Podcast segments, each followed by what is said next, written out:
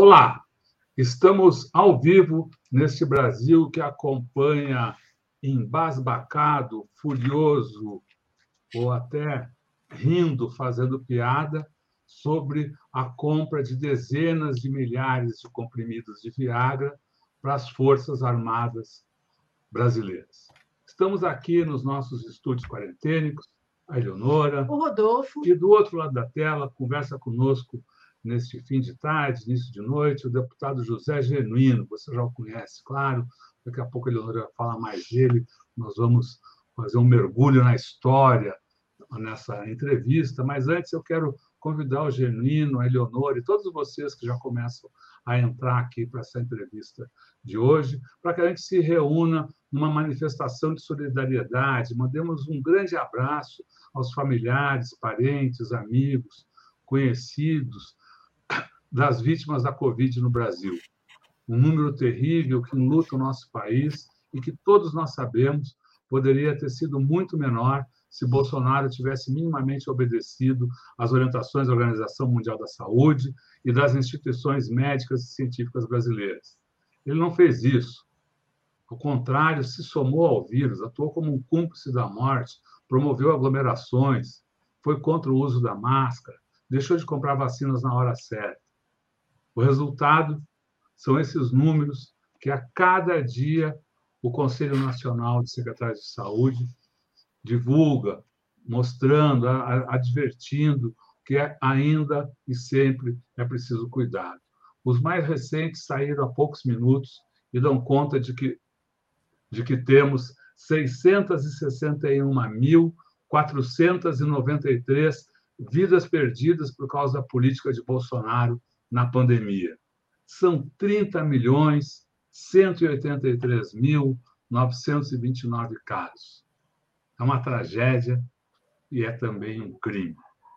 Eleonora. Deputado José Genuíno, muito prazer tê-lo recebê-lo aqui. É, José Genuíno não carece de apresentação, deputado federal, presidente do PT, e esteve há 50 anos na, na guerrilha do Araguaia, que é o nosso tema hoje, no dia que se completam 50 anos, que foi uma, um longo período aí, mas o dia que se completam os 40 anos dessa. Desculpe, 50 anos é, dessa, desse movimento. Antes da gente falar da, da guerrilha do Araguaia, Genuíno, eu gostaria de te perguntar sobre como é que você entrou nessa na militância, como é que você despertou para essa, para, enfim, para a vida é, é, de, digamos, é, ativista. É, como, é que, como é que foi a sua trajetória até você entrar no PCdoB? Bem, Eleonora, Rodolfo, eu sou filho da geração 68 e sobrevivente, porque os verdadeiros heróis deram a vida ou na tortura, ou na luta armada, ou na resistência, ou no desaparecimento. Esses são os verdadeiros heróis. E a nossa, a geração 68, ela tinha três alternativas. Somente três. Ou ia para o exílio, ou ia para o trabalho e para casa, para a família e seria preso, com, com várias possibilidades de tortura e morte, ou então ia para a resistência clandestina. Eu fui para a resistência clandestina com vários outros companheiros. Foi exatamente desse período, 67, 68, que eu entrei no Partido Comunista do Brasil e sabendo que o Partido Comunista do Brasil preparava uma resistência armada no interior do país, com base neste documento que eu estou mostrando aqui, é um documento histórico, Guerra Popular Caminho da Luta Armada no Brasil, eu, depois de participar da UNE, depois de dois congressos da UNE, depois de, de, de duas prisões, eu entrei na clandestinidade e, em julho de 70, fui para o Araguaia e morei lá durante dois anos na preparação da guerrilha como camponês. Portanto, é uma colocação breve de uma história, Eleonora e Rodolfo, que ao me preparar para esse depoimento, eu fiz um mergulho. Um mergulho de emoção, de sofrimento, um mergulho de esperança, um mergulho como se eu estivesse vivendo os anos 70 na selva do Araguaia. E, ao mesmo tempo, um mergulho, uma imersão na história para que o Araguaia não caísse no esquecimento nem no negacionismo. E aí tem uma história que vai nos acompanhar esse depoimento. Tanto a experiência lá, durante dois anos, na preparação, eu fui preso no início, como também a história, a partir da minha prisão, que eu fiquei cinco anos preso, ao sair da prisão em 77, todo o trabalho que eu participei para que o Araguaia saísse, não caísse no esquecimento. Porque a trajetória autoritária do conservadorismo brasileiro é matar as pessoas, os fatos e a memória. Né? E eu acho que vou contar um pouco essa história. Estou à. Mas então ainda fiquemos um pouco nesse, nesse início, nessa, nessa sua preparação. Como é que você, como é que, que, que você é, entrou para o movimento estudantil e, e chegou então a, a, a, participar da Uni? Porque uh, antes dessas opções que, que, dessas opções que, que, você colocou aí, havia a, a, a, opção de simplesmente não fazer nada, de esquecer que existia um, um, um, uma ditadura no país. Você optou por seguir outro caminho. Como é que foi essa descoberta, então, do, do garoto, do adolescente? A geração 68 é filha do golpe de 64, que ela sofreu uma grande decepção, uma grande frustração com o golpe, com aquele grande movimento de massa pelas reformas de base, e o golpe de 64, eu era estudante secundarista em Fortaleza, tinha acabado de vir do interior para morar em Fortaleza, e acompanhava aqueles acontecimentos. O Brasil debatia a plataforma das reformas de base, e o golpe marcou muito a, a minha geração. E nós retomamos o movimento de participação política com a cultura, com o teatro e com a manifestação e a dos excedentes.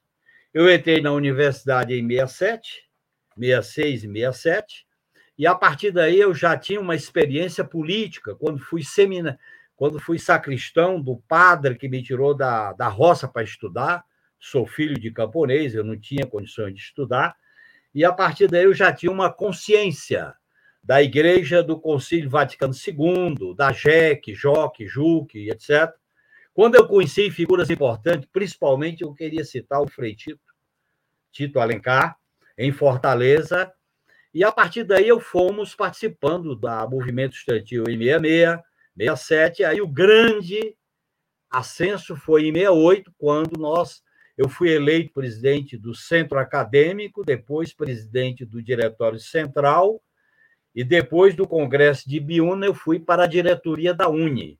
Foi um processo muito rápido. Em Fortaleza eu morei cinco anos, foi uma passagem para o mundo.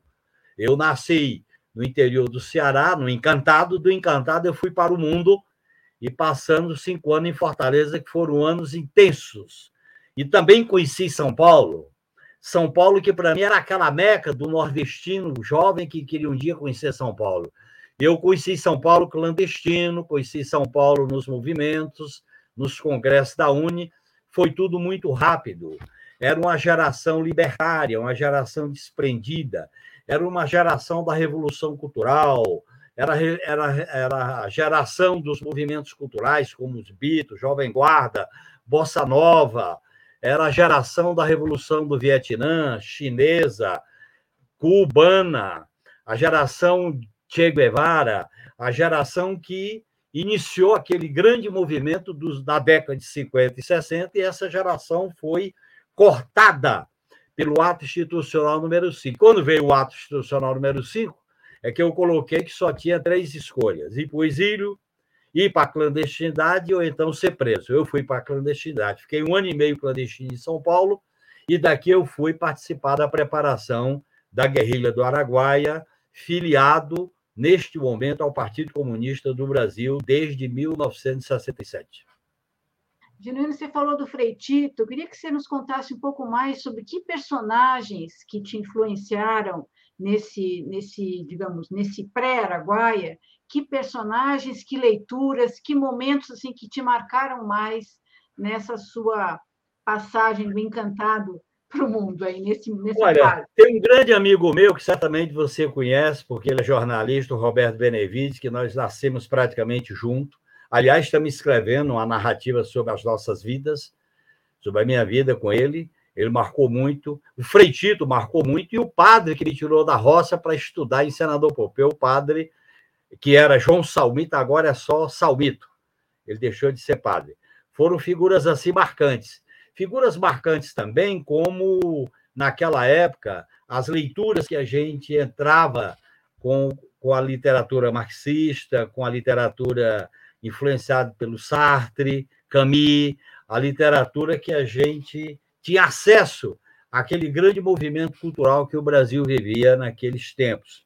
A influência era em torno de fatos, de livros, de episódios, de cultura, de artes, de cinema, de política, e foi uma geração que não teve medo do risco, não teve medo de, da generosidade, não teve medo de caminhar no fio da navalha, como eu costumo dizer. Mas essas pessoas eu faço questão de citar porque elas marcaram profundamente. O Frei Tito, inclusive, quando ele veio para São Paulo como dominicano, eu visitava permanentemente ele no convento, eu ia lá, eu não participava da resistência da guerrilha urbana, eu estava me preparando para a guerrilha rural. Eu me encontrava sempre com ele, conversava muito com ele. Inclusive, quando teve a prisão dos dominicanos, eu estava no interior do Brasil, no Rio Grande do Sul, representando a UNE. Eu fiquei um ano e meio aqui em São Paulo como diretor da UNE, junto com o Onestino Guimarães, que foi um companheiro também que eu respeito muito, foi uma referência importante. A Helenira Rezende de Souza Nazaré, uma paulista negra, combativa, é, com quem eu convivi muito com ela na, na luta estudantil, e pessoas que a gente foi se conhecendo. E quando veio a clandestinidade, é como se tivesse tido um corte, uma cirurgia em que essa a clandestinidade impediu a gente de conviver. E a gente se encontrava nos pontos, nas ruas, nos cinemas, nas praças, nas padarias. E era assim que aquela geração libertária, de uma hora para outra, ela era obrigada a ir para o exílio, para a clandestinidade, ou ser presa, como foi, como aconteceu com vários companheiros e companheiras. Você falou de duas prisões antes da sua, da sua decisão de uh, iniciar o trabalho no Araguaia. Você podia contar um pouquinho mais sobre isso? A primeira prisão, Rodolfo, foi aqui em São Paulo, quando teve os episódios da Maria Antônia. Nós realizamos, naquele período, uma reunião do Conselho Nacional da UNE, que eu fazia parte. E eu teve aquela, aquele conflito com o Mackenzie, eu saí da Maria Antônia para ir para a rodoviária e fui preso. Foi o meu primeiro processo, inclusive eu sou citado nesse processo, a revelia com o Zé Disseu, porque eu estava com o material da UEE e o Zé Disseu era presidente da UEE. Essa foi a primeira prisão. A segunda prisão foi no Congresso de Biúna, quando eu vim clandestinamente para participar do Congresso de Biúna, e nós fomos presos no Congresso de Biúna. A, a, de, antes da prisão, que eu fiquei cinco anos, quando fui preso no Araguaia, aí sim, eu já estava militando organicamente no Partido Comunista do Brasil na preparação da guerrilha. E essas duas prisões em 68, me possibilitou viver na ilegal. Eu vivia na ilegalidade, não na clandestinidade. É tanto que quando veio o AI-5, eu fiquei. Eu, eu entrei na clandestinidade na noite que foi lido o AI-5. Eu estava na casa de um grande amigo meu, Sérgio Miranda, que faleceu, e ele disse: Você está vendo o AI-5? Daqui agora você vai ser, você não é mais genuíno, você é outro nome agora. E me deu o documento. E a partir dali eu saí de Fortaleza fazendo o caminho da clandestinidade. Aí foi uma, um caminho com muitas trilhas, com muitos labirintos, até chegar em São Paulo. Eu conheci, eu fui viver São Paulo, que para mim, quando eu morava no interior, era uma meca. Eu fui conhecer São Paulo clandestino, aqui nas ruas de São Paulo, nas praças do cinema, nas pensões. Naquela época eu tinha com 23 anos, e com um ano e meio aqui em São Paulo, eu fui para o Araguaia com 24 anos, em 1970, em julho de 70. nunca esqueça a data, no dia que a Copa do Mundo, no dia que o Brasil ganhou o tricampeonato e o, os jogadores foram recebidos no Negabaú, estava a festa geral, aí foi fácil sair de São Paulo de ônibus naquele momento, quando eu fui para o Araguaia. Genuíno, e que, no, que nome você adotou nesse 13 de dezembro de 68, onde você foi morar em São Paulo? E eu queria que você engatasse e por que a escolha do PCdoB? A gente está vivendo aí, nesse momento, tinha tido já o racha do PCdoB, do PC, em 62, aquela, depois de 64, aquela multiplicidade de organizações que é, buscavam um outro tipo de resistência, buscaram a, a, luta armada na resistência. Por que você optou pelo PCdoB e, e esse nome onde você foi morar em São Paulo? Olha, é, esse nome era mais ou menos combinando com o José Neto, me chamava de José Geraldo, era um documento com quem eu, com ele eu circulava de, nas cidades. E eu, já, eu tinha uma relação com os companheiros da AP e com os companheiros do PCdoB no Ceará. E eu tinha uma relação muito próxima com os companheiros do PCdoB, com quem eu tinha mais afinidade. E foi exatamente em, em 67, no Congresso de Vinhedo, aqui da Uni, o 29, que eu, eu entrei no Partido Comunista do Brasil por uma afinidade política, por uma relação de amizade com alguns companheiros, e também porque o PCdoB era muito forte em Fortaleza, era a principal força política, e eu, ao entrar na, na faculdade, em 66, 67, eu já iniciei minha militância como presidente do Centro Acadêmico São Tomás de Aquino, da Faculdade de Filosofia. De, depois eu fui para o DCE, do DCE eu fui para a Uni, e eu era o representante do Ceará é, no Conselho Nacional da Uni, na preparação do Congresso de Biúna, quando nós fizemos a reunião do Conselho Nacional da Uni, em, dentro da Maria Antônia, quando a Maria Antônia estava ocupada, que coincidentemente foi no mesmo período que teve aquela que teve a morte do Guimarães, o estudante Zé Guimarães, e teve aquele conflito, foi quando eu fui preso, mas na época tinha habeas corpus, né? Eu fiquei cinco dias preso, fui solto. E é interessante, a passagem de volta para Fortaleza de avião foi concedida pelo então deputado federal Mário Covas, que concedeu uma passagem de avião para mim de avião, porque de ônibus eu corria muito risco. Aí eu voltei para o Ceará, mas aí eu já estava, não era na clandestinidade, eu já estava na ilegalidade. Quando eu vim para Ibiúna, eu já estava na ilegalidade. Quando veio o Congresso, quando veio o AI-5, aí não tinha mais condições de eu morar em Fortaleza, porque eu era muito conhecido lá, e também porque em Fortaleza era uma cidade pequena naquela época. E a ida, então, para o Araguaia?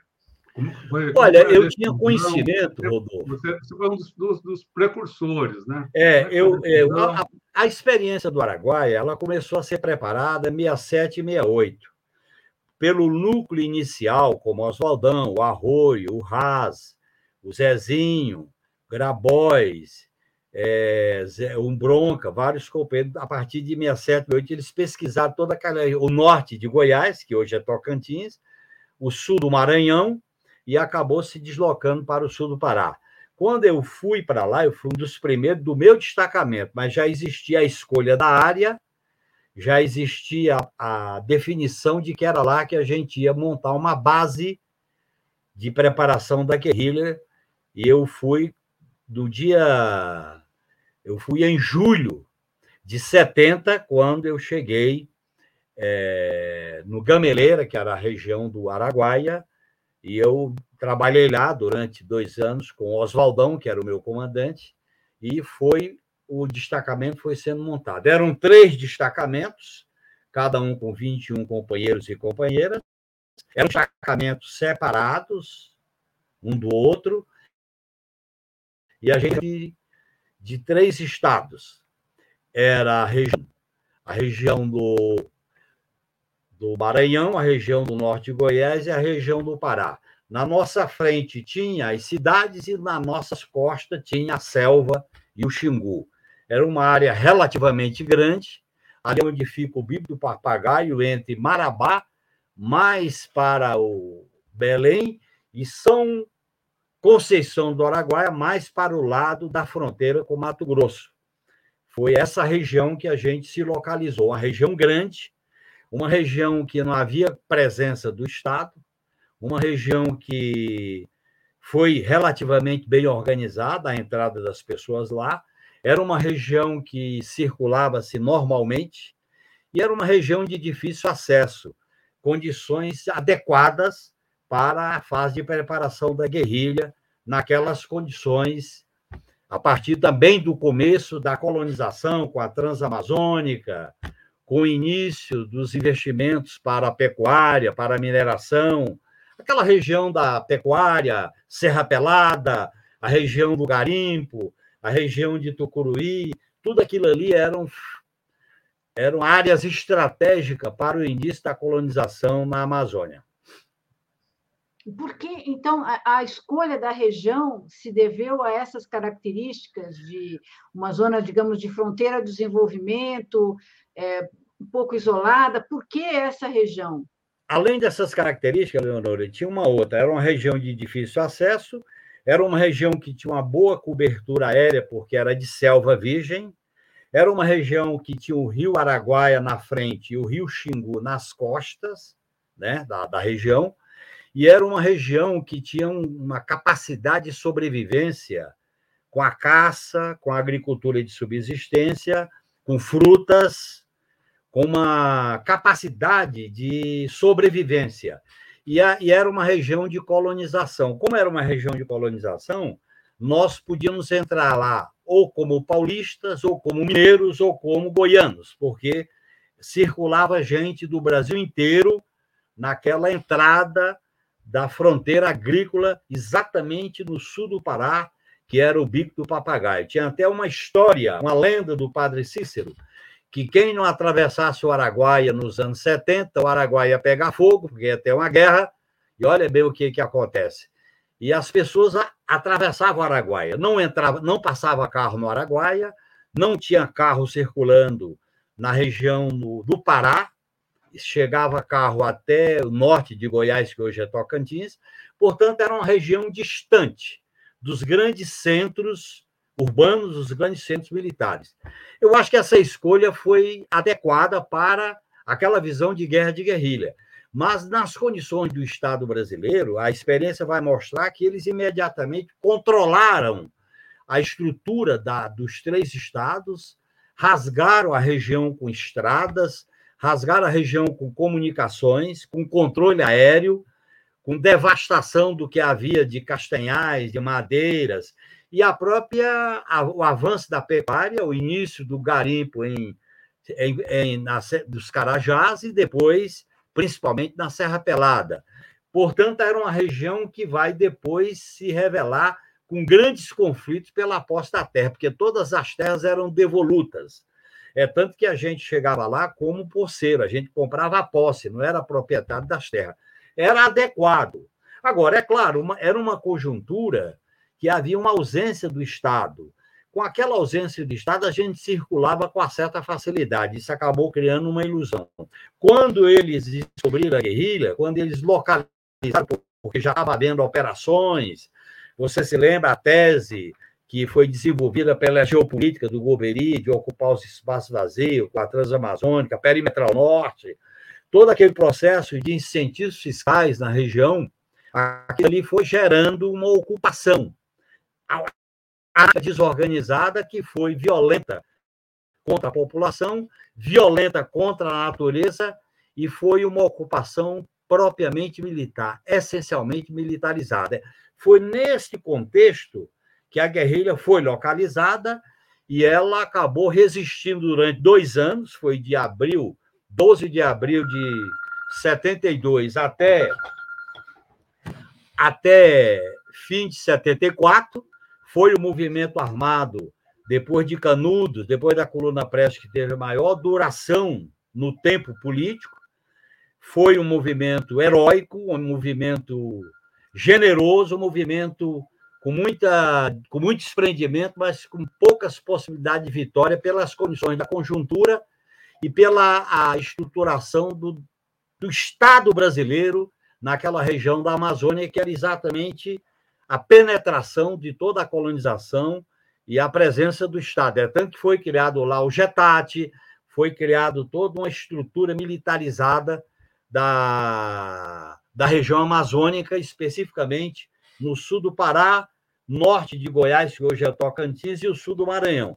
É bom lembrar que aquela região ela estava sendo já pesquisada por alguns outros, por alguns outros grupos, por exemplo, teve a experiência da AP Comunal da Conceição no sul do Maranhão, teve a experiência, a tentativa do Molipo na região do Paraíso do Norte. E teve uma experiência do grupo dos Ônibus do Brizola, que é relatada no depoimento do Flávio Tavares, uma pequena tentativa de localizar naquela região a partir do que foi Trompas de Formoso, do Zé Porfírio, na região mais ao centro de Goiás. Portanto, era uma região mais adequada para as condições de uma guerrilha de resistência dentro de uma visão de guerra irregular, guerra prolongada e fazendo trabalho. Só que essa, nas condições da estruturação do Estado brasileiro, naquela conjuntura política, era pouco provável uma vitória. É tanto que a guerrilha só ficou conhecida depois que ela foi destruída. Ela tem que ter sido conhecida quando existia. E aí é uma outra coisa que a gente pode mostrar para vocês como o silêncio em torno da questão do que acontecia no Araguaia foi brutal. Tudo que acontecia lá era público, napalm, tortura, corpos empendurados, tudo era público. Mas dali não saía nada para fora do país. Inclusive, Teve um episódio do jornal Estado de São Paulo, em setembro de 72, que publicou uma nota, porque o jornalista foi fazer uma matéria sobre a Transamazônica e viu que não era Transamazônica, era um movimento guerrilheiro. Saiu uma notinha, o jornal foi apreendido. É, isso tem uma história interessante, que foi o jornal foi apreendido e isso gerou um contencioso após o AI-5 com o Grupo Estado, que possibilitou depois, quando eu fui solto em 77, a publicação de uma matéria longa no Jornal da Tarde, que produziu um livro, Guerra de Guerrilha no Brasil, pelo então jornalista Fernando Portela, que foi exatamente para divulgar o que tinha acontecido no Araguaia. Antes disso, teve também matérias que foram descobertas pelo Palmério Dória, quando era repórter da Isto é, Senhor, fazendo matéria sobre a Transamazônica, que encontrava, não era estrada, encontrava um movimento de resistência armada. Essa é uma história também em que tanto com, se combatia a guerrilha com métodos bárbaros, mas também havia uma negação da existência dela para qualquer divulgação pública. Inclusive, quando eu fui julgado na auditoria militar, eu fui julgado pela minha filiação ao PCdoI, não pela guerrilha. É tanto que eu fiz uma carta defesa, que está no livro Escolhas Políticas, dizendo: olha, eu estava na guerrilha assim, assim, assim. Mas nem no julgamento da auditoria militar eles admitiram em 75, quando eu fui condenado a cinco anos de prisão, a existência legal daquela experiência militar. Ela só foi admitida quando o Geisel tomou posse, substituindo Figueiredo, que ele é, relatou que estava terminando o combate à experiência da guerrilha do Araguaia. Você falou logo no início que você chegou em 70 e começou o trabalho junto com Oswaldão. Queria que você contasse que, que, que, trabalho era esse? Vocês, enfim, era, era um trabalho de montar infraestrutura, era de tentar fazer algum tipo de ação política, de debate, de formação política da, do, do, do povo da região. Qual era esse trabalho de preparação para a guerrilha que não houve? Isso, Rodolfo, é uma curiosidade, certamente você vai ter, e a Eleonora também. Lá ninguém sabia quem eram os paulistas ou os mineiros. O que nós fazíamos lá era, nós tínhamos duas vidas. Tinha uma vida de lavrador, de caçador, de garimpeiro, e morava na região como todo morador, e ao mesmo tempo tinha uma vida clandestina para fazer debate político, treinamento e conhecimento da selva. Primeiro, morar na região amazônica já era um treinamento. Caça, selva, nadar, atirar já era um treinamento. Mas a gente tinha duas vidas e ninguém sabia quem, o que, que a gente fazia lá.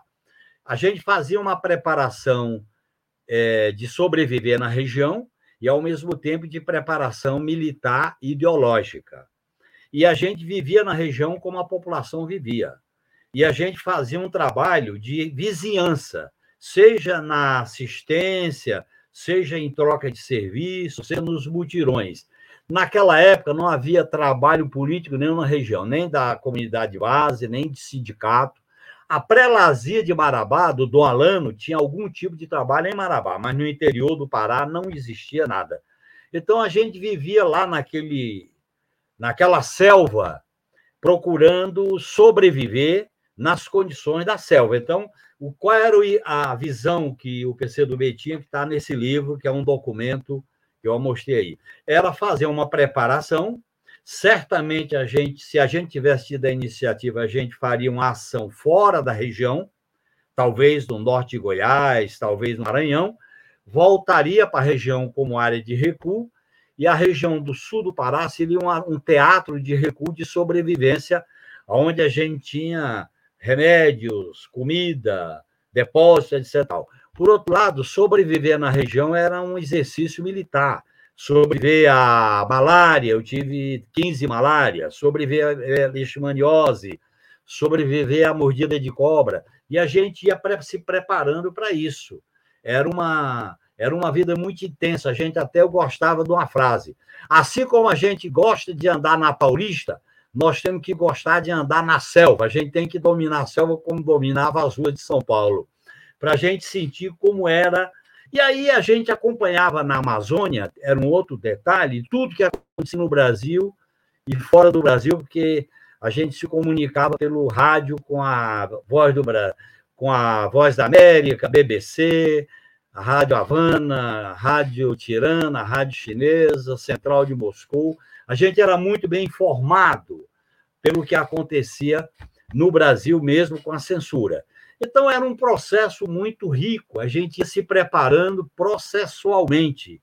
Não era de uma vez que as pessoas iam para dois, três, dois, um, iam casais, pessoas solteiras, e a gente ia montando aquela experiência de destacamento. Cada destacamento tinha três grupos de sete. Três grupos de sete formavam um destacamento de 21. E esses destacamentos eram estanque. E esse destacamento era distribuído em casas de lavradores. A gente morava em casa de em chopana de palha, casa de barro, como morava a população da região. Era esse trabalho de adaptação, de treinamento, porque o treinamento militar depende das condições da selva, não é um treinamento que você vai transpor mecanicamente. Você tem que conhecer o terreno, a selva, qual, como é que se atira, como é que você sobrevive, como é que você caça, como é que você treina nadar. É um processo de aprendizagem permanente que a gente vivia dentro da selva. E a selva, Rodolfo, ela é encantadora. A selva, o canto da selva é poético, os animais, as onças, os, os, os porcos, os, as queixadas, quer dizer, todo aquele mon, aquela, aquela vida que a selva oferecia. E eu vivi lá numa época que a, o mogno, a castanha, as árvores nobres eram preservadas na região do Bico do Papagaio, que ficava entre Marabá e São e Conceição do Araguaia, numa faixa grande, que entrava entre dois rios, que é o Rio Araguaia e o Rio Xingu. Bom, você, você nos contou aqui no início que era, de, era camponesa, era de família camponesa, então imagino que a sua adaptação a esse ambiente tenha sido mais fácil até do, do que de outros é, é, companheiros. O que, que você destacaria de grandes dificuldades e o que, que foi mais legal? Né? Mais, você falou da, da própria exuberância da floresta, mas o que, que te surpreendeu mais nesse período inicial? Em primeiro lugar, quer dizer, o encanto de viver na selva com tudo verde, com muita água. Eu vim do Ceará com seca, falta de água. Segundo, o desafio de estar na selva. A selva ela é hostil, a selva ela é misteriosa. A selva ela tem aquilo que você se perde, fica girando em torno de si mesmo. Então, a, eu já tinha essa experiência, mas tinha companheiros que não tinha experiência nenhuma. Ia cortar de machado, ia cortar de facão, a mão rachava em cima, porque não sabia como soltar a mão quando a, o facão pegava ou o machado.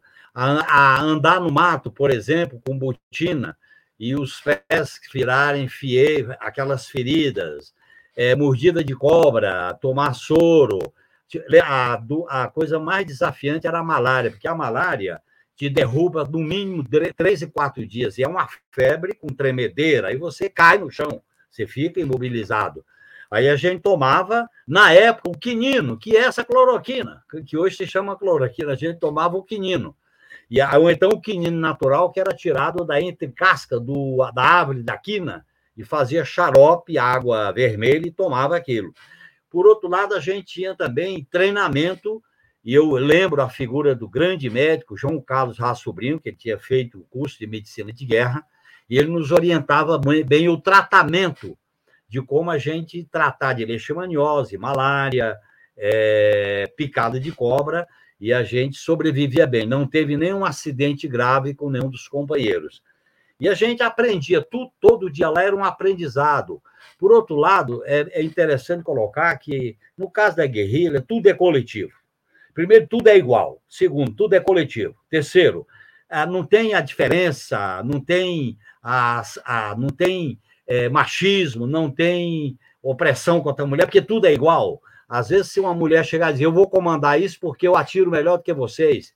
Então, era, era nesse nível que a gente tinha uma relação muito direta de companheiros e companheiras. E era aquilo ali era uma comunidade que a gente vivia intensamente, porque na guerrilha você não tem um, um só não vale nada. Você tem, tem que ser dois, três, quatro, cinco, até sete. Depois vai aumentando. Então, era, era uma atividade, desse ponto de vista, muito desafiante, porque toda hora a gente estava aprendendo desde aprender a nadar, desde aprender a andar, por exemplo, andar no mato. A gente normalmente na cidade anda com o pé bem encostado no chão. Na selva é o contrário, você tem que andar com o pé alto, senão você cai. Sabe essas coisas que você vai aprendendo com a própria vida na selva. E era um aprendizado permanente. Eu circulava na região, porque pelas minhas características, era fácil circular e não era percebido. Tinha outros companheiros que não podiam circular porque podia chamar atenção, por exemplo companheiros de origem ou companheira de origem nipônica, companheiros que tinham uma vivência basicamente em São Paulo. É, eu tinha, é, no meu caso, eu tinha uma experiência de camponês, que eu saí da roça com 14 anos de idade. Então, eu tinha essa facilidade. E havia uma adaptação, a gente tinha um trabalho de adaptação que era muito duro, não era uma vida fácil. Agora, como a gente era movido por uma concepção ideológica, pela ideia da revolução, do combate à ditadura, a gente se movia como consequência do que era a geração 68, com idealismo, uma força de vontade, sem medo.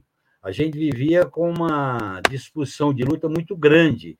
E era interessante, a gente acompanhava tudo, a gente se informava de tudo. Cada momento que chegava um companheiro lá, trazia as novidades da cidade, trazia as, as fotos, trazia as revistas, trazia as capas, as novidades que apareciam, o bondinho, quando apareceu o bondinho, depois quando apareceu aquela revista do Pasquim, aí era uma novidade para nós, o que se, como se quebrava a censura. E aí a gente acompanhava isso com muita intensidade. A gente tinha, portanto, uma vida de camponês mesmo. Se alguém fosse da nossa casa, era camponês. A gente comia como camponês, vestia como camponês, falava como camponês. E aí, à noite, quando a gente ia para dentro da mata, mais virgem, mais distante, aí a gente era militante, a gente era revolucionário, a gente era membro do Partido Comunista do Brasil, a gente era preparando-se para ser guerrilheiro. Então, se eu estou entendendo, do ponto de vista de informação sobre o que estava acontecendo no país, você só é, a, a, ficava atualizado ou, ou, não, não informação sobre o que estava acontecendo no país, mas a comunicação com o, o, o, partido, você só conseguiu atualizar quando havia o contato direto. Queria que você falasse um pouquinho mais sobre isso e também a respeito de como vocês a, a, conseguiam equipamento, armas, Olha, remédios. Certo. O contato era direto com a direção do Partido Comunista do Brasil. Basicamente, os três dirigentes principais, que eram João Amazona, Grabois, Carlos de Colau Daniele e o Ângelo Arroio. É, esses dirigentes faziam o contato. A gente era ligado diretamente à, à Comissão Executiva do Partido Comunista do Brasil. Ah, os remédios a gente comprava e levava, particularmente é, malária, soro antiofídico e remédio para leishmaniose. E sal que a gente levava também. Sobre a arma, era uma grande precariedade da guerrilha. A gente conseguia muitas armas comprando na região, porque na região não havia controle sobre venda de arma. Então, comprar espingarda, revólver, é, rifle, era fácil comprar na região, como normal. E a gente adquiria essas armas na região. Eram armas precárias, não adequadas para o enfrentamento, que depois isso ficou evidente, mas era adquirido na região. E o contato era feito de maneira muito, muito eficiente com a direção do Partido Comunista do Brasil. É tanto que nesses contatos nunca houve nenhum problema. Lá foram, locali foram transferidos para Araguá em torno de 70 companheiros da, do Rio, São Paulo, Bahia, do, de todos os estados para lá. Nunca aconteceu problema nenhum com a ida desses companheiros. Era uma coisa metódica, bem feita. Por exemplo, quando eu fui para lá, eu não sabia que ia para lá, eu sabia que ia para a cidade próxima, para a cidade próxima, até chegar dentro da selva, nas margens do rio. Então, era um processo bem feito. O grande problema foi a linha política que nós adotávamos, que era o conceito de guerra prolongada, era inspirado na experiência chinesa, na experiência vietnamita, não era na experiência do foco, não era na experiência da coluna guerrilheira, era uma experiência de criar base popular com a população camponesa e fazer uma guerrilha de resistência numa região de difícil acesso. Eu acho, inclusive, que esse foi um dos dilemas depois da segunda campanha, que a guerrilha só foi destruída na terceira campanha. No primeiro ano, a guerrilha foi sobrevivendo bem. É que, a partir de um determinado momento, quando a guerrilha perde a iniciativa, a capacidade de movimento e a capacidade de mobilização, ela, ela deixa de ser guerrilha, aí ela é aprisionada, que foi o que aconteceu com muitas mortes até o, o ataque final, que foi em 74, no final de 73 para 74. Então, é, é, e agora aí teria que ter ampliado o recuo para o Xingu, ter ampliado o recuo para o interior da selva, mas a, a, dentro da concepção da guerra prolongada, do cerco da cidade pelo campo, da base popular, a gente tinha que considerar o sul do Pará como uma área. Por exemplo, tinha um movimento que era a União pela Liberdade e Direitos do Povo, o LDB, tinha os documentos que a gente divulgava para a população, porque a população não sabia de nada. Ela começou a saber quando a guerrilha pôde se dirigir a ela. Mas para a guerrilha se dirigir à população, a guerrilha ficava vulnerável, porque a arma da guerrilha é a surpresa, a mobilidade e o conhecimento e o desconhecimento do inimigo. Ela foi perdendo essas características naquelas condições, apesar de ser uma região geograficamente grande, com a grande cobertura aérea e também de difícil acesso. Mas, pelas características da ditadura militar, implantaram um Estado paralelo no sul do Pará. Montaram quartéis, montaram estradas, montaram aeroportos, destruíram a selva. Portanto, foi um processo de ocupação violenta que aconteceu durante esses dois anos. E aí a guerrilha perdeu aquela sua condição que é mobilidade, surpresa e movimento. Antes da gente. Não, antes da gente chegar nesses embates, é, eu queria que você falasse um pouco sobre o contato de vocês com a população. E você, você nos disse que vocês estavam relativamente bem informados do, sobre o que estava acontecendo no Brasil naquele período, de 70 a 72, houve uma mortandade enorme né, da, da esquerda, foram desmantelados vários grupos. Como é que vocês receberam essas notícias, se é que receberam?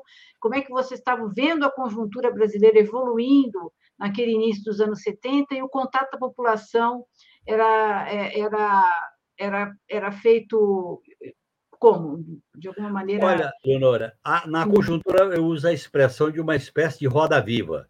Os acontecimentos que iam se verificando, as mortes, as quedas, a gente achava que aquilo ali tinha que se responder com a resistência. Era uma roda viva, tem que responder, tem que responder, tem que ir para o enfrentamento. Não era recuo, era exatamente o contrário eu acho que tinha que ter, ter feito um debate sobre as condições políticas da conjuntura para aquele tipo de enfrentamento. Isso aí eu estou avaliando com os olhos de hoje, tá certo? Nas condições políticas era muito difícil a guerrilha ser vitoriosa. Ela podia sobreviver mais tempo, mas ser vitoriosa era muito difícil. Por outro lado, é, essa roda viva ela é motivada por uma visão ideológica, heróica, porque quando você vê companheiros sendo presos, torturados, mortos, Aí você tem, você é movido por uma vontade, por um desejo de responder. É o que eu chamo de uma roda viva. Isso aconteceu também com a guerrilha na cidade, com o processo extremamente violento, de uma guerra violenta, e que a gente sobrevivia com muito heroísmo. E por isso que eu repito que os companheiros que deram a vida, no caso do Araguaia, são em torno de 55, 50 companheiros que deram a vida lá, nem seus corpos foram localizados, somente dois corpos foram localizados até hoje. Somente dois corpos. Sobreviveram 12, mais ou menos 12, porque foram presos no início. Antes daquela decisão da ditadura militar, que é de 73, de eliminar quem eles prendiam, principalmente quem estava vinculado à luta armada. Naquele momento, Elinor, é importante deixar claro, havia uma discussão na esquerda se a luta armada, quem fazia a luta armada estava exposto a aquela violência, e quem não estava, quem não fazia a luta armada não estava exposto. Aquilo ali era um debate complexo e difícil, porque as organizações políticas que não participaram da luta armada foram extintas pela ditadura militar, no caso, a direção do Partido Comunista Brasileiro e a direção da PML, que não participava da luta armada.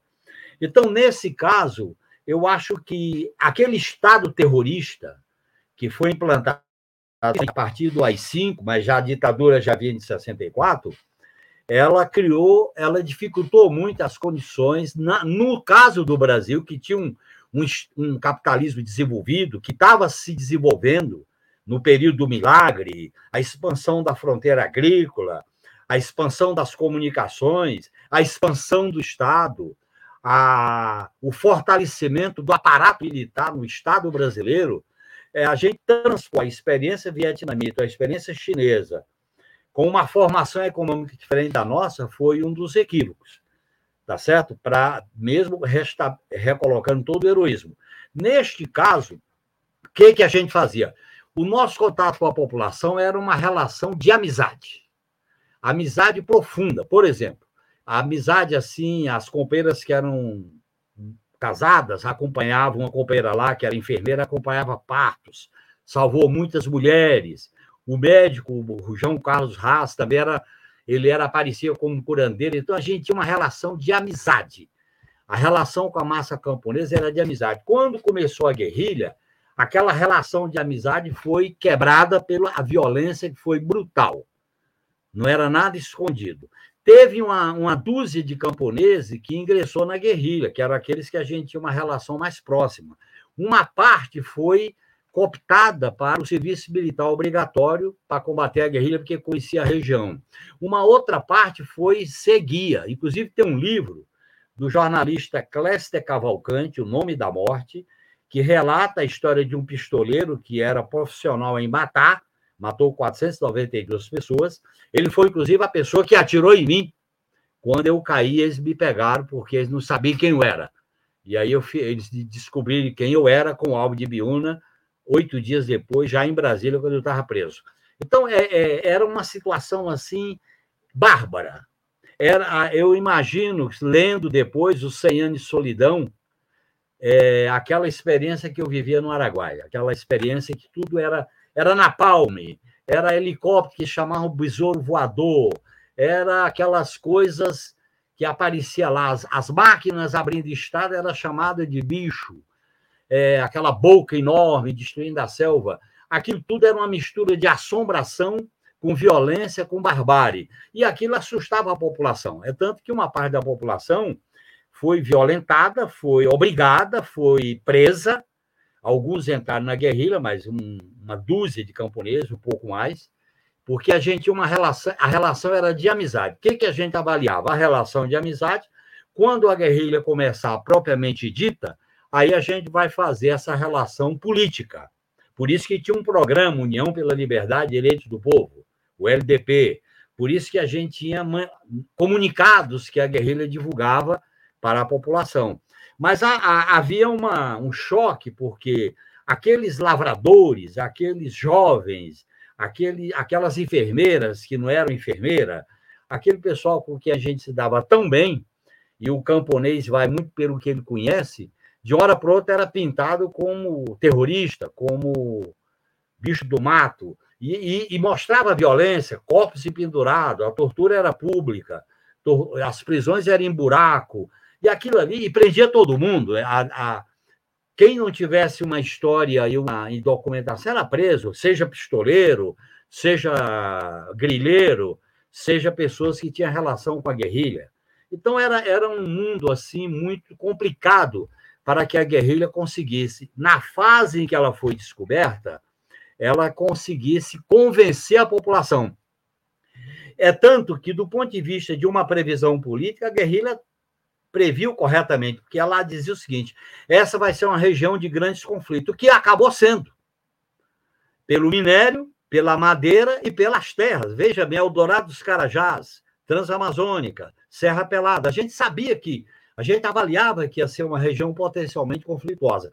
Só que a guerrilha foi destruída antes, num processo em que não existiam esses movimentos sociais organizados. Não existia trabalho nenhum da igreja, não existia sindicato. A gente vivia lá como pessoas, vamos dizer assim, com uma certa história. É lavrador, está cuidando da vida, vai abrir negócio, vai ser lavrador, vai criar gado, vai ser garimpeiro, toda uma história para poder viver na região. Bom, Janino, já já vamos entrar então no que aconteceu no dia 12 de abril eh, de 1972, há 50 anos, mas antes eu queria ainda que você comentasse um pouco, você citou, voltando à, sua chegada lá, o trabalho com Oswaldão. Oswaldão é, é uma figura mítica ali, virou, se transformou numa figura mítica ali na, na, na região. Eu queria que você contasse um pouquinho sobre ele e talvez lembrar algum, algumas das figuras uh, com quem você uh, trabalhou junto, atuou junto aí no. Olha, eu queria lembrar, Rodolfo, eu cheguei ao Oswaldão, nunca esqueço. No dia que eu cheguei lá, o Oswaldão pegou uma folhinha daquele calendário que tem na casa de camponês, que é aquela folhinha, ele disse: Olha o 26 de julho, guarda isso aí. 26 de julho era a data do quartel, do assalto a quartel Moncada. Guarda para você. Me deu um revólver, e eu, junto, ele com o Zé o Bronca, que era o, comandante e o vice-comandante, o Oswaldão, a gente vivia na mesma casa. Uma pessoa que eu vivi lá, uma pessoa fabulosa, uma pessoa humana, uma pessoa corajosa. E o Oswaldão era uma liderança da região. Inclusive, na eleição de 70, os Mutran de Marabá queriam que ele fosse candidato a vereador, porque ele era muito conhecido. É, dois metros de altura, calçava 44, não, calçava 46. Era aquele negro lindo, alto, era uma figura assim, meia, já era na preparação uma figura é, mística. E ele era uma liderança da região, porque ele era atirava bem, ele tinha sido garimpeiro e ele foi um dos primeiros a chegar lá. O, o Bronca, é, a Dina, que era uma mulher baiana, também lutadora, a, a Helenira Rezende Souza Nazaré, que eu conheci na UNE, aqui como dirigente da UNE, uma companheira, olha, o, o, o Grabois, que vivia lá nas condições muito difíceis, porque ele tinha problemas cardíacos, mas vivia lá na região. Eu faço questão de lembrar figuras assim com que a gente o João Carlos Rassobrinho, que era um médico, que ele tinha passado em Porto Nacional e tinha construído uma experiência de hospital. Inclusive, quando ele mataram ele no sul do Pará, levaram ele para Porto Nacional, porque ele era muito conhecido como médico. As pessoas não sabiam que ele era médico, ele aparecia lá como curandeiro. E ele era uma, ele tinha feito curso de medicina de guerra, ele era um grande, era um grande médico, fez doutorado aqui no Hospital das Clínicas, aí foi fazer experiência no, na Amazônia, no sul do Pará, onde ele viveu no Tocantins, que hoje é, é Norte Goiás, era Norte Goiás, Tocantins, até chegar na região. E ele era uma espécie de pessoa que salvava a gente. Quando a gente tinha problemas sérios de saúde, ele é que salvava, ele conhecia bem as condições da medicina naquele estado. E eu acho que muitos companheiros assim que eu convivi e eu estou falando disso fazendo uma imersão, porque eram uma, pessoas que a gente tinha uma relação muito humana, muito fraternal, porque a tua vida dependia deles e eles dependiam da tua vida. É tanto que quando eu fui preso é como se eu tivesse sido cortado, como se uma parte tivesse se apartado. E, E uma das coisas, quando eu fui tirado de helicóptero, da United States Steel, que era uma empresa mineradora que trabalhava para o Exército, e eu fui tirado para a cadeia de Chambioados, de dentro da selva, eu passando a selva de helicóptero, olhar, bem, os companheiros estão já estão sabendo que eu fui preso e estão, estão vivos, estão inteiros aí dentro da selva. E agora aquilo ali era, eu não imaginava, aquilo ali era toda hora você se defrontava com uma grande novidade. E aí é isso, ir para Brasília, ser reconhecido no Aldibiúna, eu nunca esqueço, viu? Eu tava, eu era camponês, eu tinha outro nome, eu tinha, ido para lá por causa da seca de 70, da hora para outra aparece ao Aldibiúna minha fotografia. Aquilo ali é uma, sabe, um prédio de 10 andares que cai na tua cabeça. Era essas coisas que ia que a gente ia se defrontando no pau de arara, na cadeia do dragão, e você ia navegando no fio, no fio bem fino da navalha, né? E a gente foi. Depois eu voltei lá, como ainda eu já era o José Genuíno. Aí eu voltei lá, as pessoas iam me conhecer, olhar quem é esse cara, achava estranho, ah, isso aqui, porque a gente era pintado como demônio. As pessoas iam lá para ver quem é esse cara, como é que é e tal. Quando matavam companheiro, eles iam olhar o corpo. Era, era tudo uma espécie de outro mundo que acontecia naquela região. Isso durou, Rodolfo e Leonora, dois, três anos. Foi uma coisa. E nada se divulgava, nada se sabia, nada entrava lá. E era totalmente é, fechado qualquer tipo de contato com a região. E foi exatamente nesse processo que teve a repressão ao PCdoB aqui nas cidades. Aí a guerrilha ficou totalmente isolada, porque além do, do isolamento da população, estava isolada também da cidade, porque a direção do Partido no Brasil foi assassinada, principalmente o assassinato do Carlos Nicolau Daniele. E, então, esse foi um processo muito, muito violento, muito duro, muito difícil. Eu, aí eu acompanhei ele pela prisão. Eu estava preso, fiquei cinco anos preso, eu fiquei um ano incomunicável, eu acompanhava as coisas, porque tudo que acontecia lá, eles me perguntavam e eu sabia das coisas pelos interrogatórios e tal. Genuíno, vamos voltar a 50 anos. Quando é que vocês perceberam que as coisas, que a conjuntura estava mudando, que vocês iam ser atacados, que o governo tinha percebido que vocês estavam lá? Quando é que aconteceu essa percepção e como é que vocês reagiram a isso? Olha, Nora, a gente usava uma expressão. Nós estamos aqui desde o final dos anos 60 e começo dos anos 70. Está difícil esconder a gravidez. A gente usava essa expressão. Porque já tinha tido operação lá na região, já tinha tido operação de Aciso, e uma vez eu estava, só para você ter uma ideia, eu estava em Xambioá sozinho, aí teve uma morte de alguns companheiros do Molipe em Paraíso do Norte, e eles falavam, fugiram para o Araguaia, que não era verdade. Aí eu cheguei em Xambioá à noite sozinho, a senhora do hotel disse para mim, ó, oh, você que veio do mato, não vá para o Vietnã. O Vietnã era a zona que tinha lá. Não vá para o Vietnã, Vietnã porque tinha muita briga. Não vá para o Vietnã porque tem uns federais aí procurando terrorista. Eu gelei. Aí eu fiquei lá, eu fui jantar na mesinha lá, a comida não descia, né? Aí eu fiquei conversando, aí eu voltei imediatamente à noite, porque eu não podia ficar lá, tá entendendo? Quer dizer, havia uma havia um certo controle geral, e a gente percebia que esse controle estava se, se apertando. E aí, quer dizer, chegou um momento que era difícil mesmo. Havia uma a localização do trabalho camponês, porque no início não era bem guerrilha, era um trabalho camponês, depois é foi aparecendo as ações da guerrilha propriamente dita. E foi nesse processo, a guerrilha começou no dia 12 de abril, e eu fui preso no dia 18 de abril. Exatamente no dia 18 de abril, vai fazer 50 anos em que eu fui preso porque eu estava levando uma mensagem para o destacamento C, eu era do destacamento B.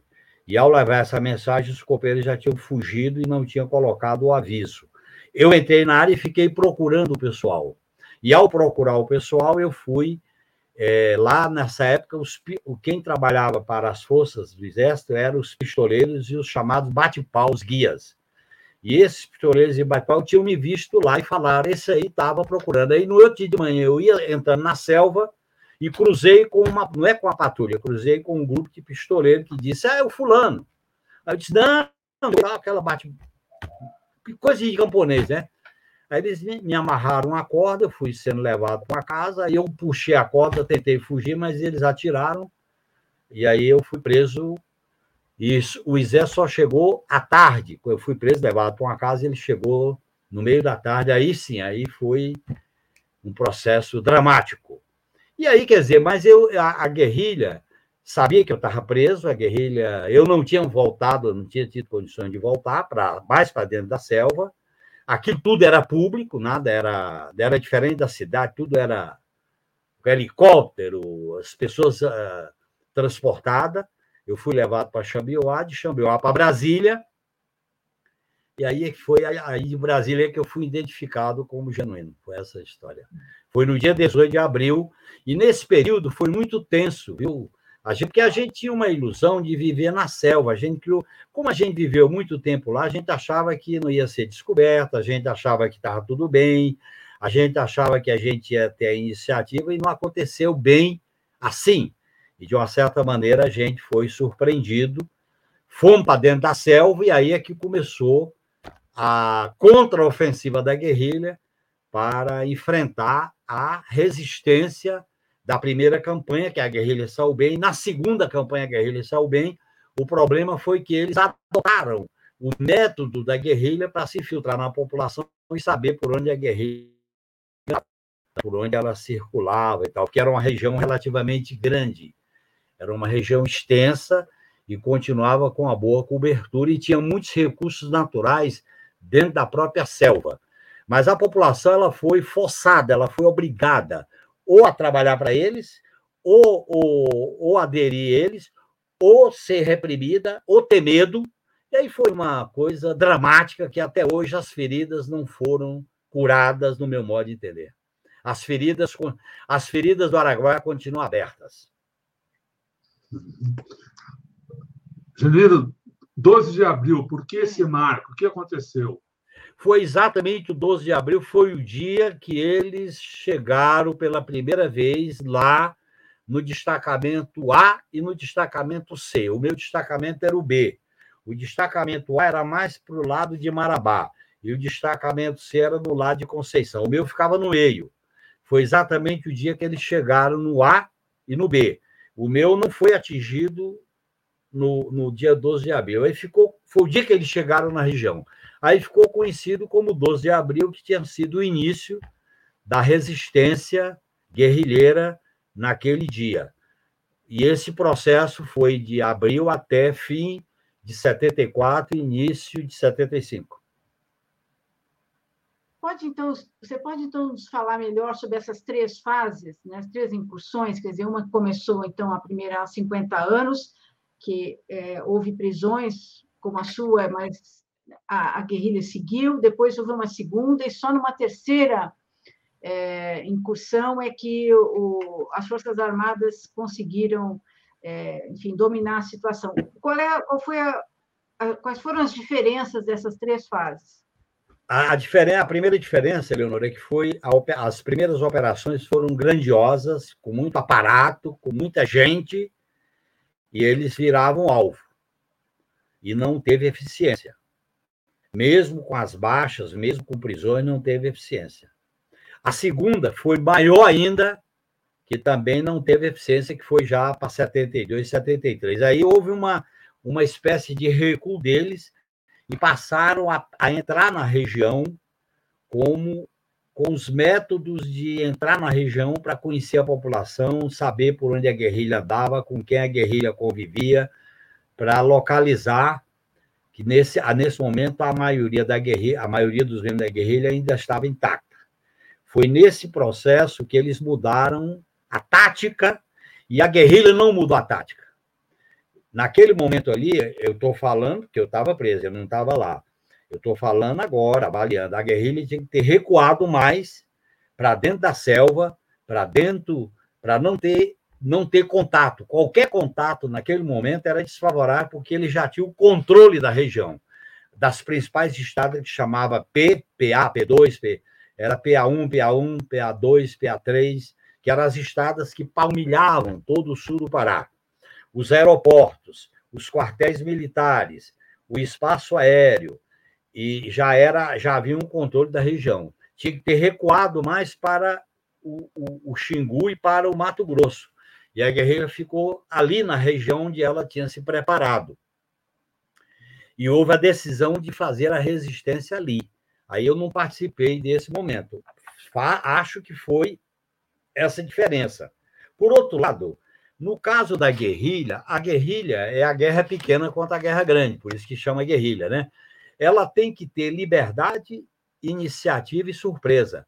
Para isso, ela tem que ter terreno, cobertura aérea e capacidade de mobilidade. Para isso, chegou um momento que faltou. Qual era a contradição? Para a guerrilha fazer o trabalho político, ela ficava exposta. Quando ela ia para uma cidade, quando ela ia para um povoado para fazer o trabalho político, ela, se, ela ficava exposta. Era uma contradição pelas características daquele tipo de luta armada naquelas condições. Então, eu acho que foi uma experiência rica, heróica, é, de muito de muita dedicação, mas com poucas condições de ser vitoriosa. Outra, outra característica, no resto do país ninguém sabia de nada, ninguém conhecia. Então você não tinha como angariar apoio, angariar solidariedade, porque ninguém sabia. Tá certo? Por exemplo, a, guerrilha fez uma carta a um deputado federal, assim, aleatório. Eu era torturado para saber quem era o deputado federal, eu nem sabia quem era, você, você tem uma ideia, quer dizer, eram umas coisas assim que. Porque a guerrilha ficou muito isolada e, e o movimento da cidade estava em declínio. Tanto a guerrilha urbana como não havia movimento de massa. Foi o período de do Brasil ame eu deixo, Brasil potência, era uma conjuntura muito difícil para iniciar aquele movimento. Se a, eu acho que o mais adequado era ter recuado para fazer uma resistência mais prolongada, se era correta a avaliação de que aquela região ia explodir socialmente com a fronteira agrícola, que foi o que aconteceu com o garimpo, com a madeira e com a pecuária. A gente, eu acho que tinha, tinha que ter sido uma análise mais apurada. Agora, é, é eu estou olhando hoje, eu não estava lá, eu fui preso é, no dia 18 de abril, seis dias depois. E as pessoas que foram localizadas a partir de 73, você sabe que a partir de 73 a ditadura tomou a decisão de não, de não é, fazer prisioneiro. Foi quando começou a política dos desaparecimentos políticos, tanto na cidade como no campo tá certo? No caso da guerrilha, no caso da guerrilha do Araguai, e também no caso das organizações de esquerda nas cidades, mesmo as que não participavam da resistência armada. E foi um período de um grande descenso, um grande, uh, uma grande força da ditadura, tanto que ela veio em seguida, olha bem qual é a conjuntura. A partir de 74 veio o Geisel com a transição lenta, gradual e segura e veio a eleição do MDB. Tá certo? Quer dizer, eles anteciparam a derrota da luta armada, eles concluíram a, a, a, eliminação da esquerda com o massacre da Lapa, com a prisão da direção nacional do Partido Comunista do Brasil e com a direção nacional da AP. Aí fizeram a transição chamada lenta, gradual e segura no governo Geisel. Tudo isso aconteceu no governo Geisel. E aí surgiu uma divisão na ditadura. O, o, o, a turma do Estado Paralelo, que é o doicote, e a turma do, da, lenta, da transição lenta, gradual e segura, que todo mundo conhece essa história. Rio Centro, banca de jornal, toda a transição que foi paula, pautada naquele momento. Mas a destruição da resistência armada era uma condição. Mas não era só da resistência armada, a destruição da esquerda, mesmo a que não estava vinculado com a luta armada.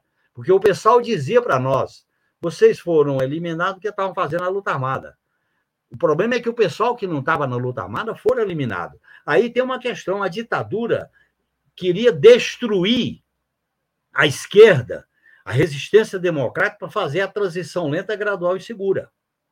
Que teve na, na lei, que teve a crise de 73, depois veio a transição, depois veio Geisel, depois veio a lei da anistia.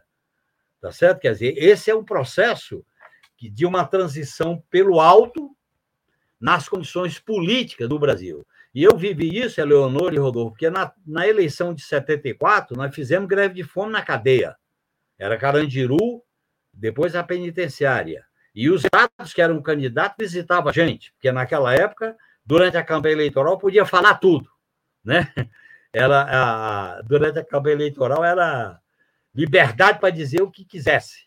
Depois eles prendiam, né? E foi nesse momento que a gente acompanhou na prisão o processo de destruição das forças de esquerda, com assassinatos, desaparecimentos, e a discussão sobre o que viria a acontecer com o Brasil naquela transição lenta, gradual e segura, como eles chamavam, ou então na transição liberal dirigida pelo MDB, que foi basicamente a eleição de 74. É, Genuíno, você falou em alguns momentos sobre as atrocidades cometidas né, pela, pelas Forças Armadas. Eu queria que você falasse um pouco mais sobre isso. Você falou de Napalm, falou de dezenas né, de, de corpos que estão até hoje desaparecidos. Você acha que esse será possível, é, de, em algum momento, se achar esses corpos? E o que essa, essa atrocidade toda era a linha francesa, era argelino, era era curiol? O que que essa essa violência é, que, enfim, o que que, da onde, qual é a, a, a da onde vem essa violência toda? vinha da concepção de guerra revolucionária da Escola Superior de Guerra, de origem francesa, que era a experiência da guerra na Argélia, vinha da experiência de é, treinada depois na Escola do Panamá, vinha da assessoria que era dada pelos Estados Unidos com os conhecimentos da guerra revolucionária francesa e com a tortura científica, os métodos de tortura científica, que não era propriamente só bater, era aquela tortura que te coloca no limite. Ah, você é dividido entre a vida e a morte. Você, o teu corpo que é uma coisa e a cabeça que é outra. Você fica, você fica, vamos dizer assim, sem o teu controle. E aí eles, você fica como um objeto no meio de um processo violento que você não tem limite. Parece que não tem limite, e você recuperar o limite é uma questão chave, é uma questão central. Este método foi largamente utilizado na região do Araguaia, até porque não precisava esconder. Era feito com os guerrilheiros, era feito com a população, era feito como experimento. Por exemplo, não tinha cadeia, a gente ficava em buraco. Os corpos que eram mortos na selva eram trazidos e pendurados em helicóptero. Imagina um helicóptero com o corpo empendurado. Quer dizer, a... esse processo atingiu também a população local de maneira brutal. E para você ter uma ideia, dos eram 70 guerrilheiros, deve ter entrado uma dúzia de camponeses, vamos chegar aí a 80, 90. É, foram presos no início em torno de 10, 12 companheiros, e a partir de 73 ah, não havia mais prisioneiros, já era uma decisão estratégica, e esse processo era de eliminação, e não tinha limite lá, e era público. Lá era público, não era escondido, não tinha capuz de nada. Capuz era na cidade, cara, escondido. E criou um trauma muito agressivo, muito violento para a população, porque nunca tinha visto aquilo, tá certo? Nunca tinha visto. Esse esse relato ele misturou a tortura da Bárbara com a, o, a coisa do sofrimento. Por exemplo, tem um livro que chama O Nome da Morte, do Cléster Cavalcante, que ele relata a história de um matador profissional, que é Júlio Santana, que matou 492 pessoas. E ele iniciou o processo com 17 anos, porque ele atirava muito bem, conhecia a selva como guia, trabalhando para o exército. Então, houve uma união das milícias, que eram os pistoleiros e bate-pau, com as forças regulares na região. É, ele, esse, esse depoimento do Júlio Santana é, ele trabalhou depois matando gente no garimpo, matando gente, o nativo na atividade, ele relata lá. Foi ele que atirou em mim é, quando atirou no braço, foi ele que atirou na Maria Lúcia Peite. Está, está, eu não estou dizendo, está dito no livro. Então, esse processo causou uma violência muito grande. Essa violência impediu que a população se aproximasse da guerrilha. E muita gente, algumas pessoas da população, Veja bem a que ponto chegou a violência. Eu vi caso lá das pessoas relatarem para mim, depois que eu fui lá, que eles eram obrigados a botar veneno na comida quando os guerrilheiros procuravam as casas de camponeses para comer. Quer dizer, não tinha limite, Luciana. Não tinha limite, Rodolfo. Era vale tudo porque era uma região controlada pelo sistema de censura que não se sabia de nada. É tanto que eu acho que toda a por que, que a guerrilha foi escondida, inclusive nos processos judiciais. Eu fui condenado a cinco anos e fiz uma carta de defesa, que está no livro Escolhas Políticas, da pesquisadora Maria Francisca, dizendo: olha, eu estive lá assim, assim, assado. O livro Conspiração do Silêncio, do Ronaldo Duque, praticamente não foi divulgado. As revistas do Palmeira Dória, do Jornal em Movimento, Cojornal, foram divulgados na imprensa alternativa.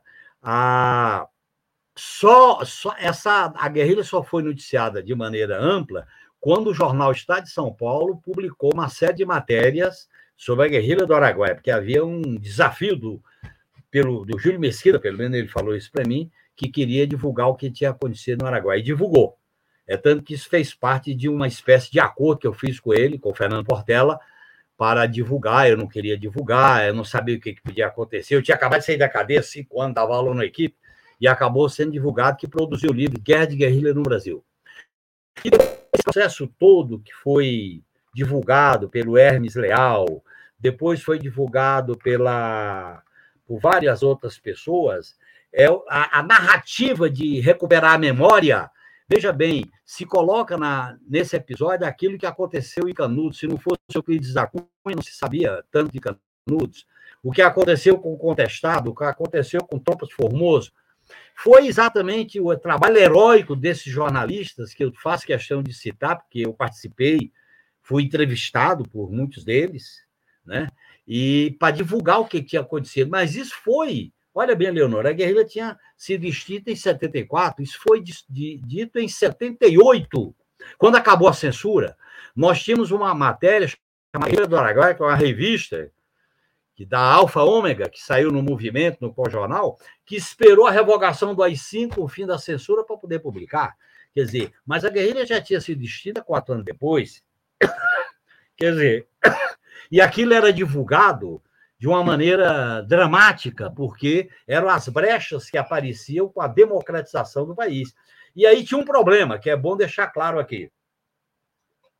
Como eu vinha dessa experiência e comecei a sair da prisão depois de cinco anos, eu, eu assim como vários outros companheiros, a gente tinha muita dificuldade de falar dessas histórias, porque, como havia uma transição pactuada, dizia o seguinte: não, esses esquerdistas querem atrapalhar a transição, querendo fazer uma discussão de revanchismo. Eu até contei um episódio que eu vivi com Ulisses Guimarães no meu primeiro mandato, quando eu tentei divulgar a relação dos torturadores, que a gente tinha elaborado na, no presídio, e deu maior rolo na Câmara. Ele acabou divulgando, mas foi uma confusão muito grande no meu primeiro mandato. Então, estou só mostrando como a, a discussão a discussão da ditadura militar não se processou aqui Rodolfo e Luciana, como se processou na Argentina, no Uruguai, no Chile. Porque a transição, aliás, está documentado no livro do, do Leonêncio Nossa Mata, que é o acordo. A anistia é, inclui os crimes conexos, portanto, nenhum militar será julgado, mas também não serão promovidos. Esse foi o acordo. Não serão julgados nem serão promovidos. E aí, o debate da lei da anistia acabou sendo coagulado no Supremo, e quando na Constituinte a gente batalhou para tirar o caráter imprescritível da tortura, nós perdemos a palavra imprescritível. Vou deixar isso claro no, no inciso dos direitos e garantias do artigo 5 E veio toda a discussão da transição pactuada, do artigo 142, essa questão da tutela militar, que é tão forte no país, que vem desde a República, que está consagrada na Constituição de 88, nós criticamos, nós votamos contra, mas fomos derrotados. Nós não enfrentamos essa questão quando governamos. E o problema da memória e da verdade, que eu acho que é um aspecto importante da história do Brasil, porque a memória ela é ela liber, ela, ela, é, ela libertará, a memória transformará, porque a memória é o presente e o futuro. Só que no Brasil a tradição é também matar a memória. E não é por acaso que o Rui Barbosa dizia que os arquivos dos quilombolas era pegar mal para a história do Brasil. E veja bem como foi difícil recuperar a história de Zumbi, a história do Almirante Negro, a história da, da, da, das rebeliões regenciais, a própria história de Canudos. Então, eu acho que tem um problema, que a memória é sacrificada E nós estamos vendo que essa ideia de passar a mão na cabeça, que foi a transição, gerou esse revanchismo que está aí governando o país hoje, com essa militarização da política, do Estado e do governo. Aliás, você citou agora esse livro Mata, que tem como personagem principal o, o Curió, que é um personagem censado pelo Bolsonaro. É, e, e, pelo livro, esse, esse personagem teve importância nessa terceira fase e depois criou um conglomerado econômico lá e que. Na Serra Pelada, Curionópolis. Isso, tem uma, uma ação, digamos, de negócio entre as Forças Armadas e essa, é, essas, essas campanhas no Araguaia, que até hoje se fazem presentes na região. Até hoje, há essa, essa presença lá, desse, enfim, desse, esse confronto ainda está vivo lá, desse, de certa maneira? Olha, eu não tenho ido à região, mas tudo eles montaram uma estrutura militar na região. Aliás, as Forças Armadas, particularmente o Exército, tiveram um grande aprendizado no combate à guerrilha e levaram isso para os pelotões, para os treinamentos, etc. Segundo, nós participamos, quando eu estava no governo, no Ministério da Defesa, junto com o Jobim, depois com o Celso Amorim, com a tentativa, a partir de uma decisão da juíza Salete, é, Salete ou Solange, não estou lembrado do nome agora, uma ação que o Luiz Eduardo entrou, de fazer várias, várias expedições para recuperar, a tentativa de recuperar as ossadas, os corpos. Todas essas tentativas foram infrutíferas. Só foram localizados dois corpos, do caso da Maria Lúcia Petit e do caso do Bergson. Portanto, é, mesmo um memorial que tentaram, o Zezinho tentou construir em Xambioá, esse memorial está praticamente abandonado e não se viabiliza nem para resgatar a memória do que aconteceu na região.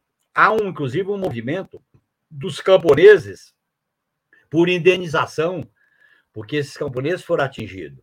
as indenizações para as famílias foi até 100 e 150 mil, para as famílias de mortes desaparecidos quando elas foram, quando a morte foi admitida na no governo Fernando Henrique Cardoso na comissão de mortes desaparecidos.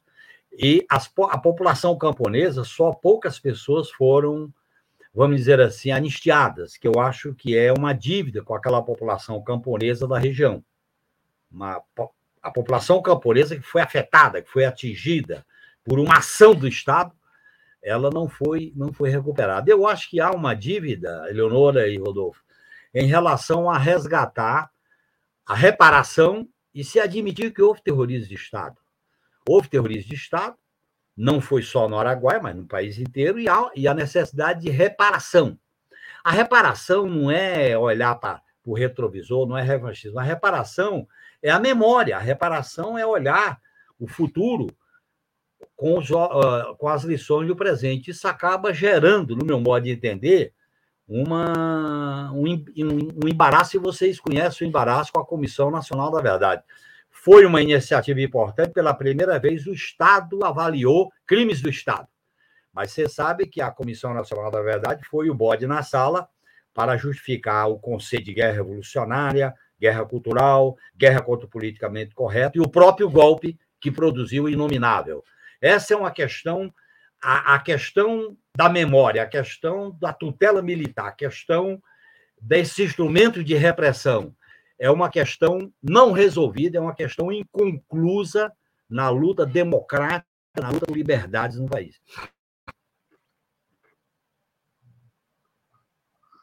Genuíno, pensando em tudo isso, essa história, o papel da guerrilha do Araguaia na história do Brasil. Olha, em primeiro lugar, Rodolfo, foi uma resistência heróica que nós devemos, eu faço questão de homenagear os verdadeiros heróis, que são os que não estão vivos. Deram a vida. E quando o ser humano dá a vida por aquele que ele acredita, é o maior exemplo de doação. Em segundo lugar, eu acho que foi, fez parte da resistência à ditadura militar.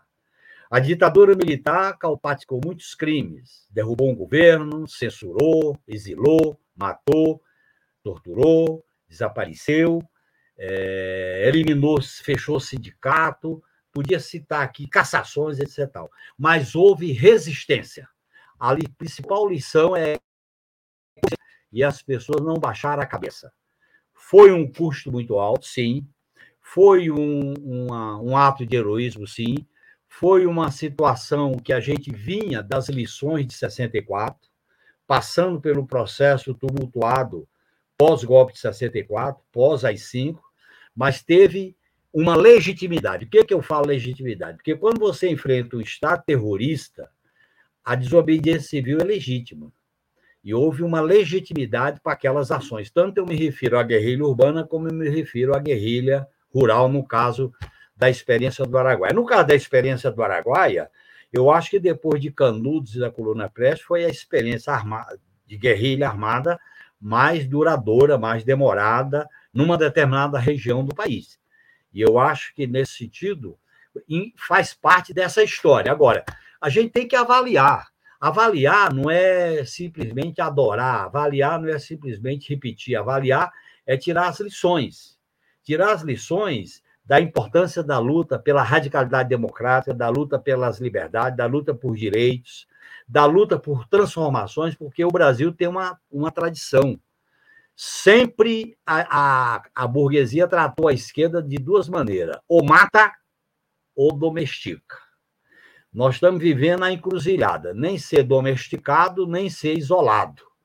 E isso, esse, isso esteve presente na resistência armada dos anos 70, teve presente na transição, teve presente quando nós governamos e está presente agora. Nós vamos fazer transformações estruturais ou vamos aceitar a transição por cima de, como se diz o livro do Lampedusa, vamos mudar alguma coisa para que nada mude e manter as bases do modelo econômico, mesmo derrotando o inominável. Nós temos que derrotar o inominável, suas políticas e a base econômica que o produziu.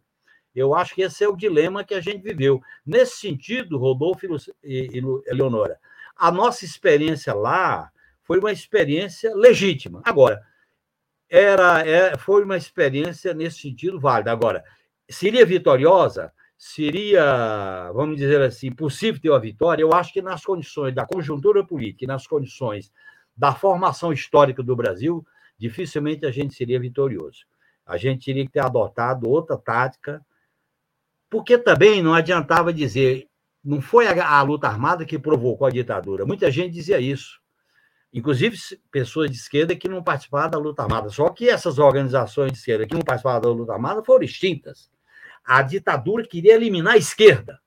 E eu acho que a esquerda tinha que ter discutido qual era o caminho mais adequado para ser protagonista, não ser extinta. E é claro que o Araguaia se inscreve nessa história de luta popular, de luta heróica, de lições que a gente deve levar em conta. E eu aprendi uma coisa. Primeiro, eu não acredito em luta, em vitória da luta, se não for através da manifestação popular, da, da confrontação popular, da organização do povo, da mobilização popular, se não for através da radicalização da democracia, dos direitos, e se não for através da mudança desse modelo econômico que está aí.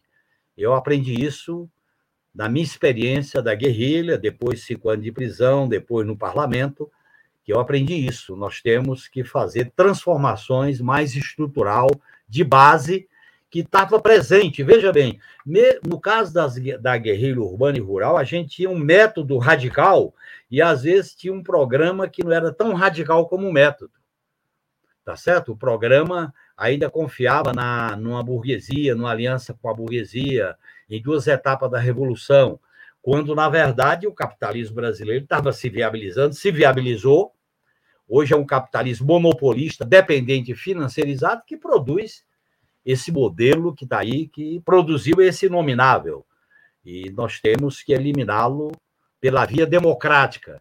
E a gente aprende com isso, quer dizer, eu costumo dizer que a história é um é carro com retrovisor e para-brisa. É importante o para-brisa para a gente olhar sempre para frente e não querer repetir, e nem ficar com saudosismo. Mas é bom a gente ter o, para, o retrovisor para tirar lições, aprendizados, erros, falhas, nesse processo que é dialético, é infinito para quem quer mudar o mundo, para quem é socialista, para quem é transformador e para quem quer construir um outro mundo que eu acho que o capitalismo está colocando em risco o futuro da humanidade. Nunca foi tão necessário derrubar o capitalismo. Agora, entre a necessidade e a possibilidade, há uma distância que a gente tem que lutar para encurtar.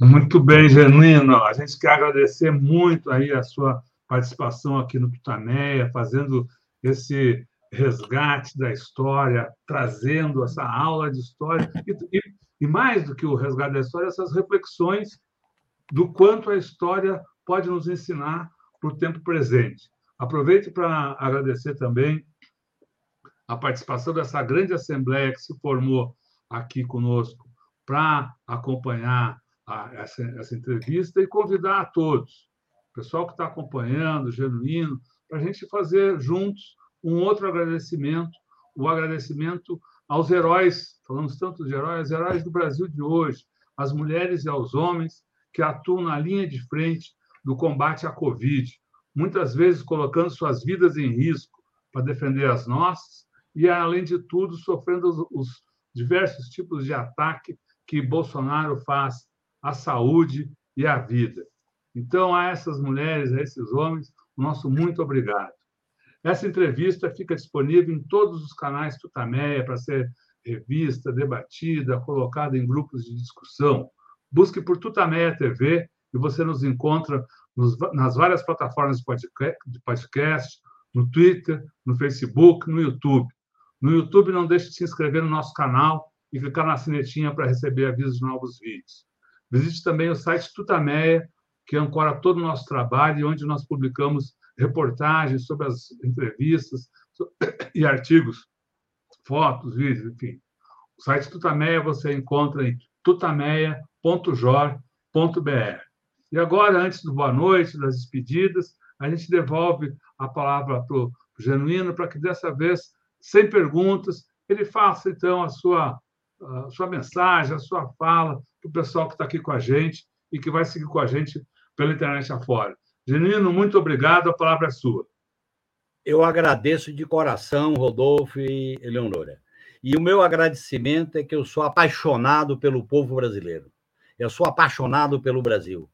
Eu sou apaixonado por um Brasil feminista, por um Brasil negro, por um Brasil antirracista, por um Brasil quilombola, por um Brasil jovem, por um Brasil de trabalhadores e trabalhadoras, por um Brasil sem preconceito da comunidade LGBTQIA+, por um Brasil que possa proteger o povo brasileiro, que resgate a cultura, que resgate o meio ambiente, que resgate a soberania nacional, que resgate o direito a ter direito, que resgate as verdades, que resgate o direito à felicidade.